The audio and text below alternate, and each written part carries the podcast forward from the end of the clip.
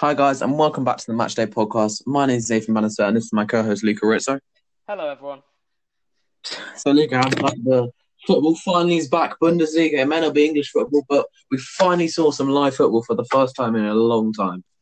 Uh, it was great. Um, I watched a couple games over the weekend. Um, I thought they were both decent quality football. Um, very much comparable to a game in the Premier League, and um, I think it's just great because it's just another thing to keep you entertained while we're still stuck at home and uh, staying alert.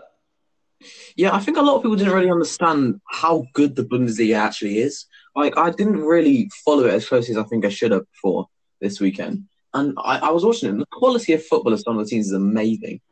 I like. I, w- I was just watching the highlights of all the games while we uh, while we for the upcoming segment, and you can really tell they they train them really well for certain things.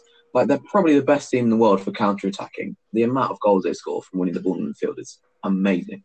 And also, the little stat I've got for you in the Premier League, the um, average goals per game is 2.7. The Bundesliga is 3.3. So if we're going off goals, it's actually a more exciting league than the Premier League. Obviously, goals aren't the entire football matches. There's red cards. There's the fans. There's the the the rivalries. But I think it's definitely a higher scoring league and a, a freer throwing, uh, free, throw, free flowing league, and the football is far more end to end.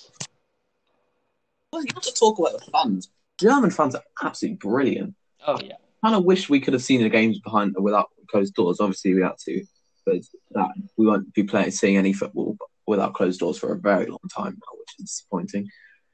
But I, the Bundesliga fans, particularly the Dortmund fans, who are very famous with the yellow wall, they just they just fantastic. And I'm I'm definitely even after Premier League and English football comes back, I'm still going to be following the Bundesliga a lot more than I used to.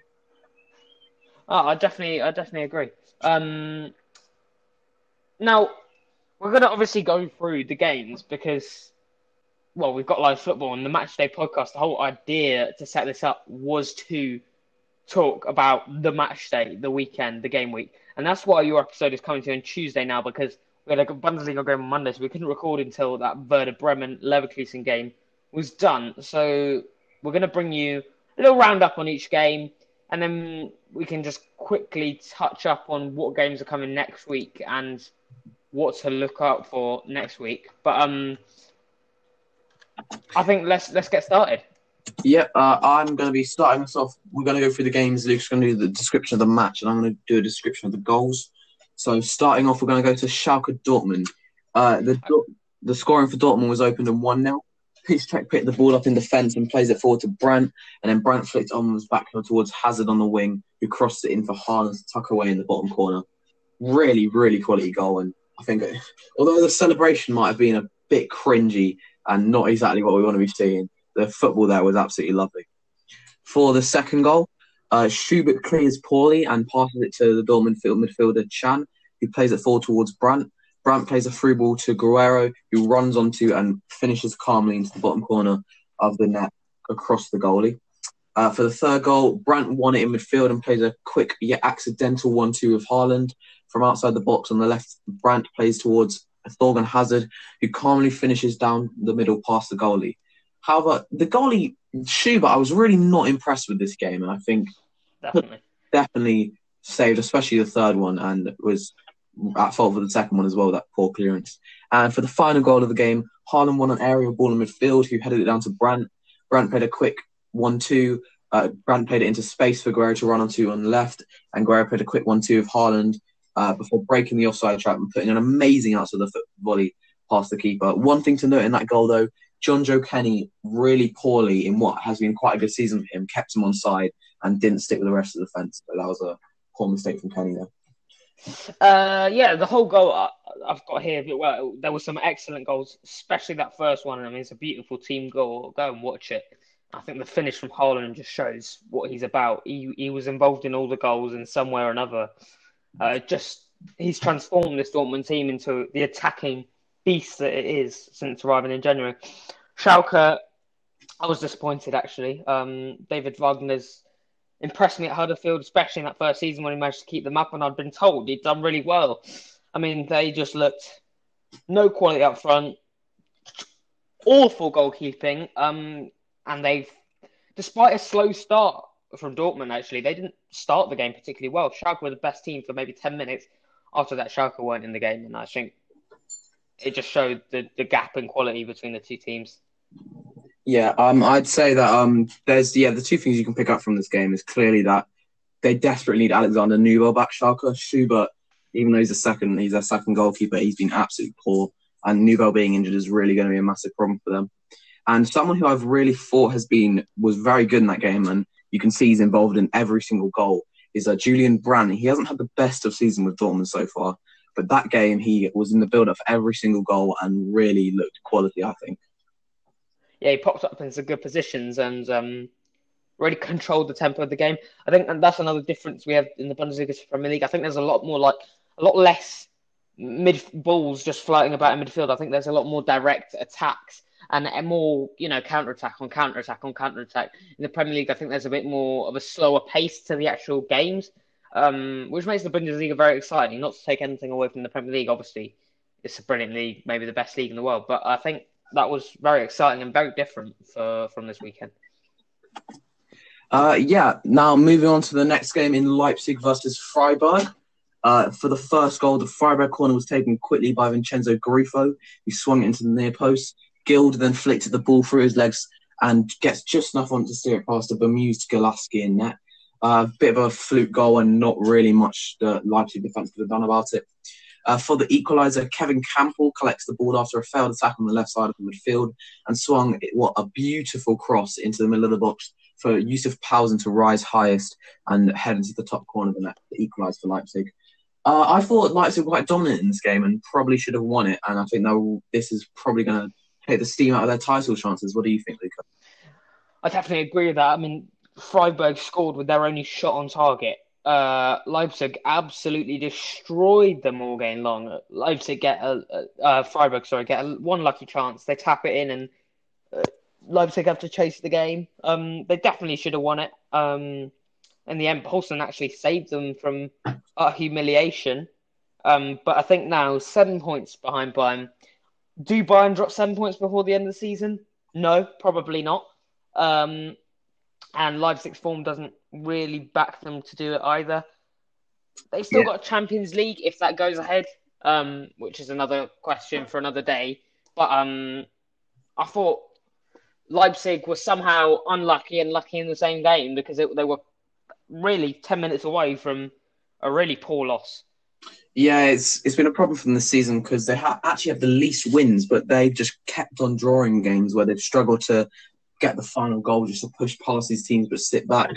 And I think that title race is probably over for them. And it, it's going to look like a two horse race again or for Dortmund and um, Bayern, although Gladbach might be able to pull some shock away. Uh, yeah, moving on to the third game, we have Hertha Berlin versus Hoffenheim. Uh, a 3 0 route for Hertha Berlin. For the first goal, Grech sprays the ball out to Plattenhardt on the left, who crosses, whose cross is cleared out to Pekarek on the edge of the box. Pekarek fires a first-time volley, which deflects into the net off Akpoguma, opening the scoring on the 58th minute. Not really much Akpoguma could do that, and just an unlucky deflection for what would have been a wayward shot. For the second goal, Plattenhardt plays the ball down the left channel for Mittelstadt, who crosses it into the centre of the box to Ibisevic to run on for, and header for Hertha's second. And the third goal, which was the cherry on the cake, collects the ball on the far side of left midfield, beats Akpoguma in what was a terrible game for him, to run into the box and curl into the top corner from a tight angle in a really beautiful solo goal. What do you have for this game? Well, I think this is a kind of a continuation of what we saw before the break in the Bundesliga. Hoffenheim, they've had struggles. Um, their best striker, uh, Ante Rebic, he's had injuries. Um, not Ante Rebic, sorry. Oh, they Kramaric.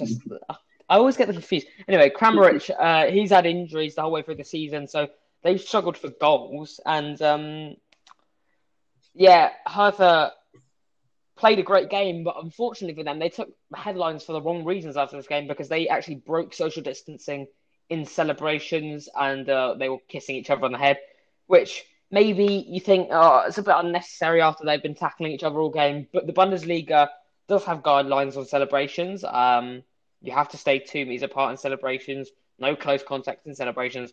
And Hertha broke that, and they were they received a statement from the Bundesliga saying, "Please don't do that again." So uh, Hertha taking the headlines for the wrong reasons, but they did put in a good performance on the pitch.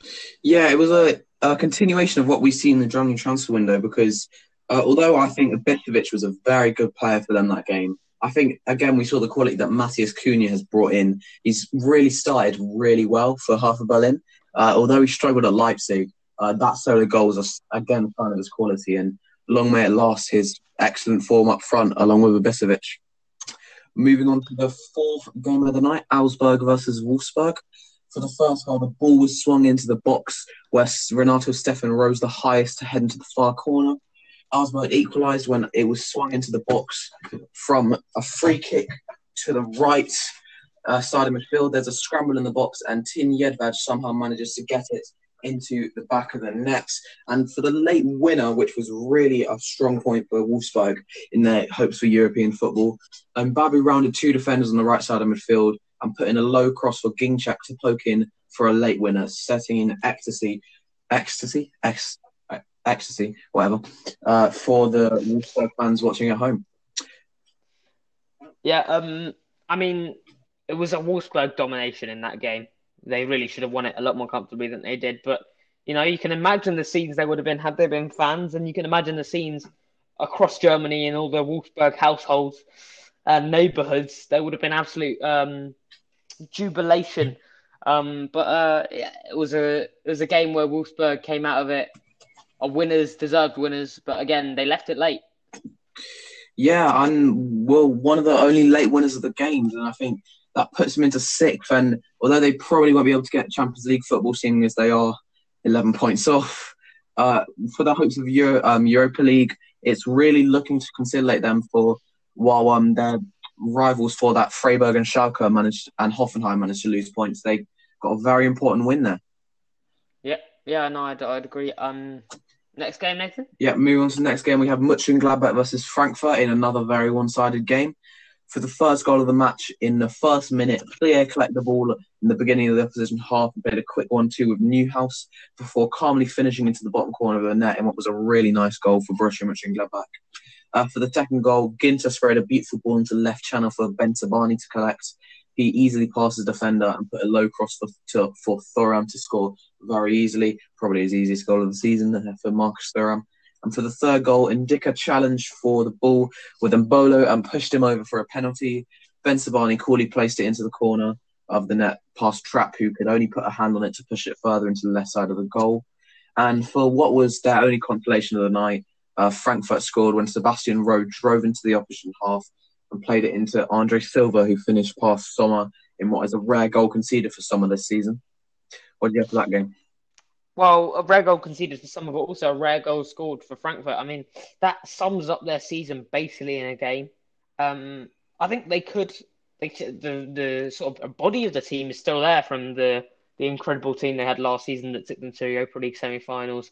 But the difference is up front. I mean, Andre Silva uh, has struggled at a lot of clubs. Um, uh, AC Milan being one of them uh, Sevilla as well. He's a, he's a player who's been at big clubs and hasn't hasn't worked out for him at big clubs, and it doesn't seem to be working for him at Frankfurt either. He's no replacement for Jovic or Ante Rebic or uh, Sebastian. Of course, Sebastian Haller, who's gone to West Ham. So they've had that front three dismantled, and they were just poor up front again. Didn't manage to create much. Didn't manage to score uh, often enough to win that game. And I think Mönchengladbach have to be dark horses, and you still have to consider them in the title rate. They're now, I believe, six points off the top of the table. So, yes, I don't see Bayern dropping that many points, but you know, if Mönchengladbach go and beat Bayern or beat Dortmund or beats um, um, Leipzig when they go and play them, you know, you win your your small matches and then you go and play your big games, and if you win those, you've got any chance of uh, winning the title. Yeah, it's uh, it's been interesting to see why Frankfurt struggled so much in that game, and I think part of that is because they went back to training late. Do you think that's part of a of reason why them and other teams might have struggled this game week? Definitely, definitely. So if you look at uh, Frankfurt and it was uh, Werder Bremen, they were the two teams who came back to training last.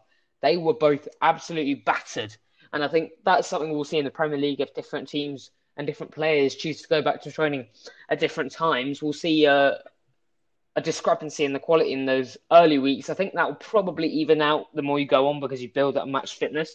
But early on, it's it's something that will continue for some time because you, they lose about a week's advantage. Leverkusen have been training for a week more than Werder Bremen, and Mönchengladbach have been training for a week more than Frankfurt. So it was evident there, and uh, yeah, they pay the price. Moving on to Cologne versus Mainz for the first goal of the game. Uth won his own penalty after a darting run into the opposition box, which he coolly converted into the bottom right corner to start the scoring for Cologne. Uh, for the second goal for Cologne, Öztunali put in a beautiful cross at the back post where where Kainz had a diving header and ran onto the ball to head it into the back of the net. At 2 0, you may have thought Cologne would be able to win it, but Mainz had a different idea. For the third goal of the game, Mainz collect the ball in the field and play a beautiful piercing pass onto Quaison on the right, who who crosses a low cross into our Awoniyi. If I got that wrong, I'm sorry. our Awoniyi to pass into the back of the net. Uh, and then for the equaliser, Malong, who's a central defender, I believe, which was what's surprising about this, collected the ball in defence and set on a beautiful attacking run through the heart clone, using his pace and strength to get past the entire solo defence and tuck it into the bottom corner, completing a Mainz comeback and a beautiful solo goal. That game was probably what's disappointing for Cologne to drop a 2 0 lead. Um, yeah, also disappointing from our predictions last week. We were talking about the games last week, and I said to you, Nathan, uh, Nathan, how many games you'll be watching? Probably don't bother watching this one. I mean, it was one of the most exciting games of the week. With a, it was a, I classed it last week as a boring lower mid-table clash. Um, I think it's a good advertisement for German football because it shows that even the lower quality games, as such, can have such exciting storylines and have such exciting uh, sort of outcomes. And I think it was a great game of football. Uh, I, I, regret not watching it. Um, I found some extended highlights on YouTube, 20 minute highlights, and I enjoyed every single one of those 20 minutes.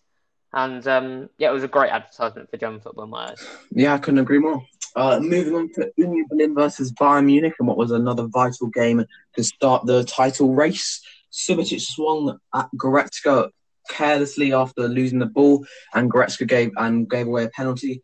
Lewandowski st- steps up to do what he does best and calmly puts the ball past the goalkeeper into the net. Uh, for the second goal of the game for Bayern in the 80th minute, Joshua Kimmich puts in a corner into a dangerous area, and Pavard rises above the Union Berlin defence to settle the game for Bayern. I thought Union Berlin might be able to do something here. We've seen them be uh, underdogs this season and beat sides like Dortmund and uh, Mönchengladbach. So I thought they might have been able to get some points across Bayern, but Bayern with a very workmanlike performance and did what was needed of them. Well, exactly. It's, it's what you'd call a comfortable performance from a big team when you always feel they could play better if they needed to play better. Um, Union Berlin, their home fans have been really driving them this season. And uh, Pavard scored, which uh, Pavard, you might know him from um, that goal, that goal he scored at the World Cup in the French winning team his goal this weekend, as Nathan described, wasn't quite as good as that goal. But um, you know, that you, only score those kind of goals once in a lifetime, and you know they're all just as important, really. Yeah, I think just workmanlike performance all around, and Lewandowski again getting on the score sheet in in an incredible season for Bayern. He's been probably their second greatest striker ever, only after Gerd Muller, and it's just brilliant to see how good he can be, and probably the world's best striker right now, in my opinion. Yeah, I'd, I'd agree with that. Um, the last game, Bremen versus Leverkusen. This was last night, Monday night. Yeah. Um, for have? the first goal of the game in what started a very impressive home route for Leverkusen, Moussa Diaby ran past his defenders to put a cross into the back post, where Kai Havertz, uh, playing up front in what is a, a, different position to what he usually does, shows how good he can be and head it into the back of the net. For the second goal, and Werder Bremen's only goal of the game and equaliser, Bittencourt swung in a corner from the left for Gebre Selassie to flick onto the back of the net. Very similar to Freiburg's only goal against uh, Leverkusen and against um, Leipzig. But unfortunately, in this game, Werder Bremen wouldn't get the luck that Freiburg would against Leipzig. Uh, for the third goal of the game and Leverkusen's second, Demirbay swung in a free kick from the right side of the box and Havertz loses his marker easily to head into the back of the net and get a brace for this game. For the fourth goal, Havertz again important to Leverkusen played the ball out on the left to Moussa Diaby, who missed controls at first, but then manages to put in the cross into the running on Wirtz to head in easily. Uh, and for the fifth goal and final goal of the game to complete the scoring for this match week and back coming from football, Bellarabi cut inside from a right flank and plays a lovely no-look pass to Demirbay, who chips past the scrawling Pavlenka to get his first goal for the Bundesliga club. Bayern Leverkusen, Bayern Leverkusen just look absolutely brilliant here. Players like Moussa Diaby, Demirbay, and Kai Havertz just absolutely running the show. And do you think they could be part of a title race this season, or is it too late for them? I think it's probably too late. I mean, if we're counting Leipzig out, I think we have to probably count Leverkusen out. I mean, obviously it's football, so we can't really count either of them out. But I think realistically, the only team that could trouble them are Dortmund and maybe Mönchengladbach at a strat.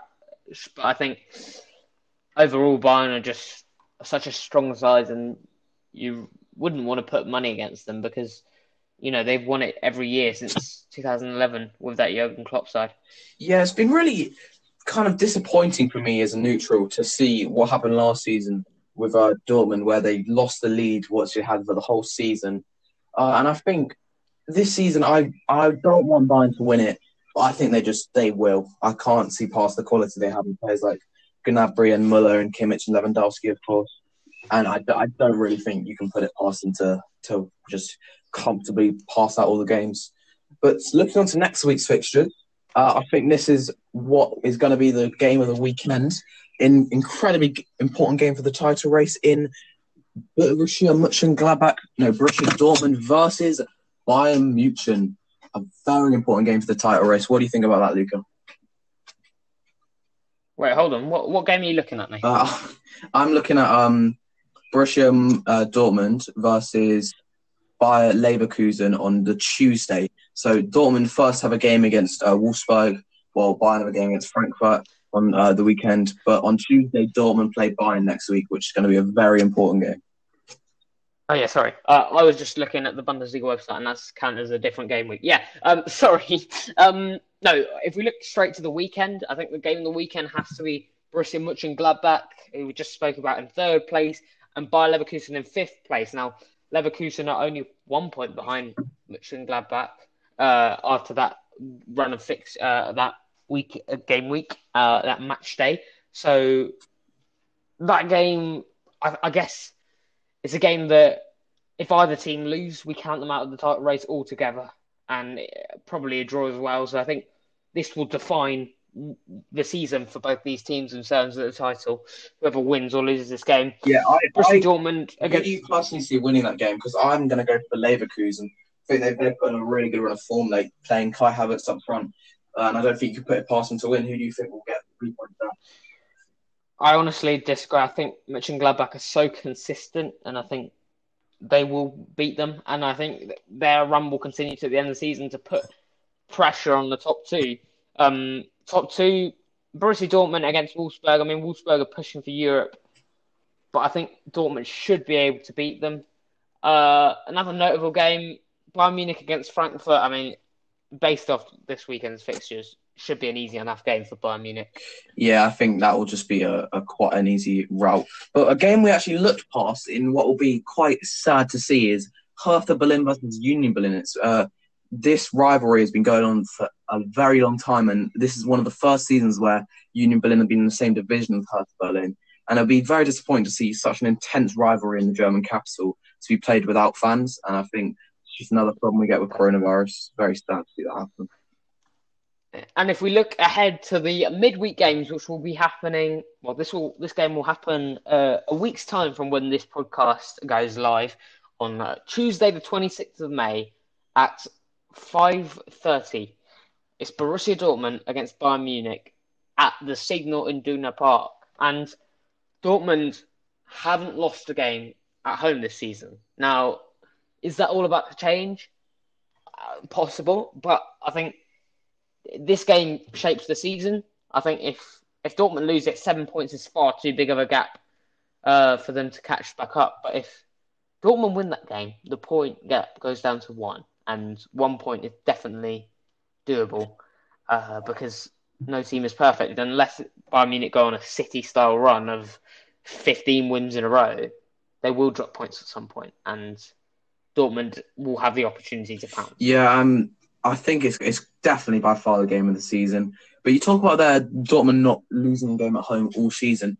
I I think that's going to change purely because of a Bayern's quality, but also Dortmund don't have that uh, yellow wall behind them this uh, this game week, which has been so important in this season. So they don't really have that home advantage that they would have had the whole season.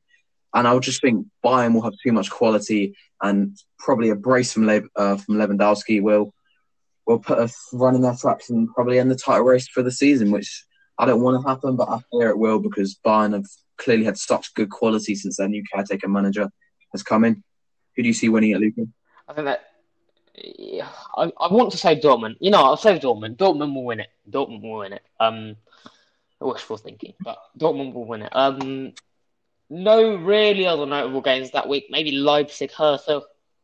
One to watch out for. That's on the Wednesday night. So if you want to watch one per night, I think the ones you've got to watch out for on the Tuesday and the Wednesday are Dortmund, Bayern Munich, and Hertha against Leipzig. Those are both at the five thirty. There's also games on at seven thirty every night on that Wednesday and that Tuesday. Sorry, not every night. Um, so those are probably the best games to watch out for.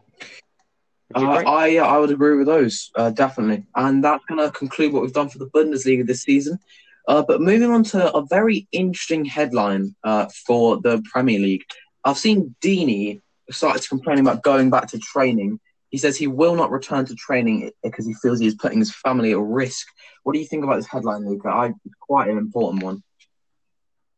Okay, so this is Troy Deeney, and he's come out in an interview, and what he said is that he's asked in the he's, he's the Watford captain, so they have a captain's meeting with all the reps from the Premier League and the FA and the EFL, and um, he asked questions about because black uh, and Asian minority ethnic groups are statistically four times more likely to catch the virus and two times more likely to die of it than white people. So, um, was asking questions about will there be extra screening or protection for uh, black and Asian min- ethnic minority group uh, players, and the Premier League union reps, according to Deeney, did not have an answer to his question.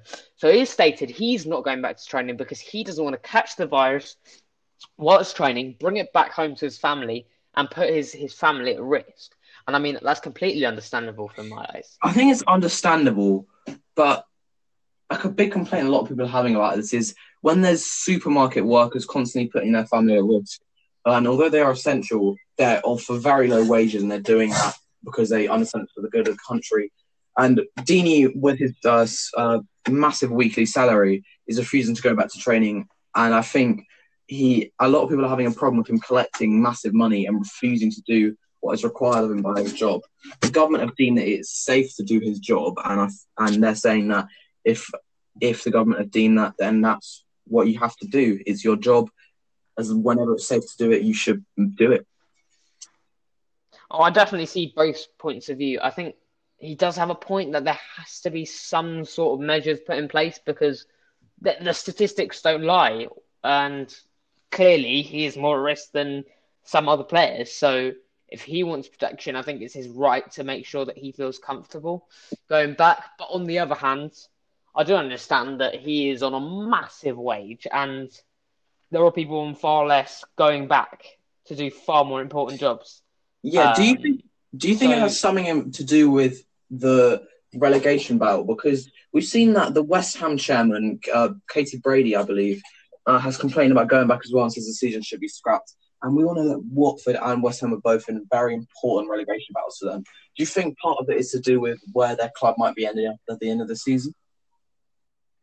Look, I, I want to say no, but you can't rule it out. And I think if you look at the clubs who are opposed to it, it's all the clubs at the bottom of the Premier League. So that's Aston Villa, who would go down if the season was uh, if the season was conti- was to continue. Aston Villa look like they will go down.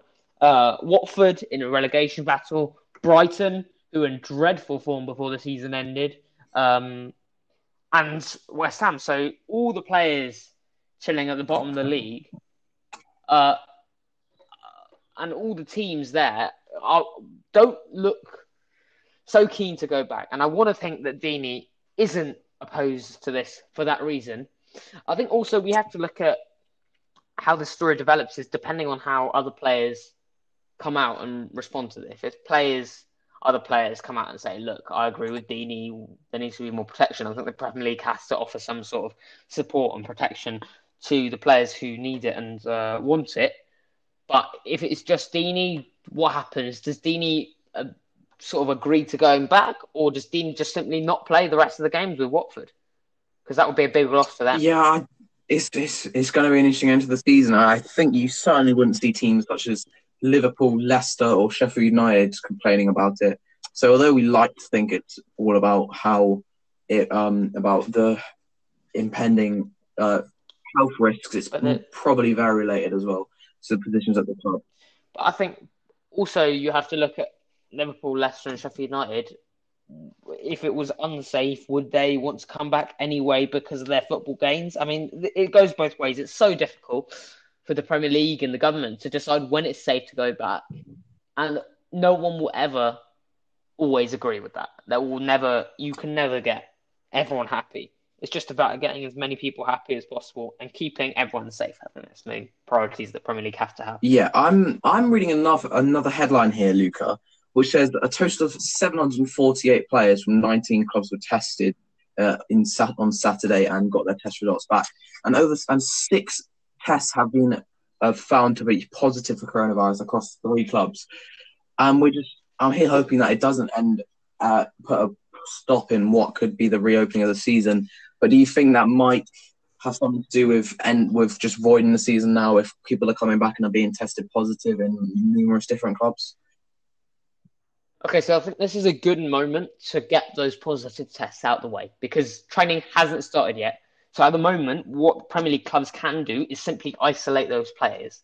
But the problem is if we get those positive tests when a whole squad is training at full high level with contact, at that point you have to isolate the entire squad. And it gets even more complicated when there's positive tests during the games because then you don't only have to isolate that squad – you also have to isolate the squad that the, the team that that, uh, that that team played. So let's uh, just as an example, say Mohamed Salah tests positive for coronavirus.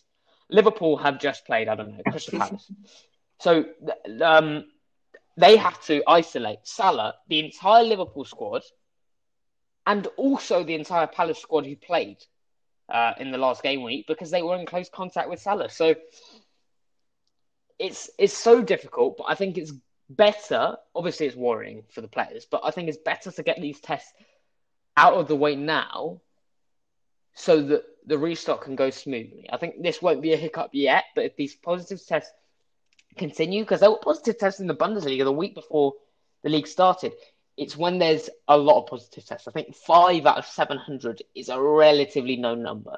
If we start seeing after the league starts and after training starts bigger numbers, I'd have to say the the league won't be able to finish. I think the the title has to be given to Liverpool, and I think I think you probably relegate the three teams at the bottom of the league. Yeah, there's there's just so many issues going around, but we've seen in the Bundesliga two, which was uh, ready to commence this weekend and did, uh, the entire Dynamo Dresden squad had their fixtures cancelled because or um, delayed because of their self isolation. And I think that's just an example of even if one club does get um, a massive um, problem with coronavirus, we can still keep on with the season as long as they haven't been in contact with other clubs. And I think that's a very positive sign for us in English football, hoping to get football back. Definitely. Definitely. For me, it's all fine with the positive test. Obviously, it's not fine, but it, the closer we get to football restarting, the less positiveness needs to be coming out. And when football restarts, if we continue to see positive tests, the season cannot continue. Yeah, simple as. Yep, uh, I wouldn't agree more. Uh, and I think that's where we're going to finish for this week, folks. Uh, thank you for joining us in the Matchday podcast. I've been your host, Nathan Bannister, and this has been my co host, Luca Rizzo. Uh, and thanks for joining us, and we'll hope we're back here next week. Goodbye, and thanks for listening.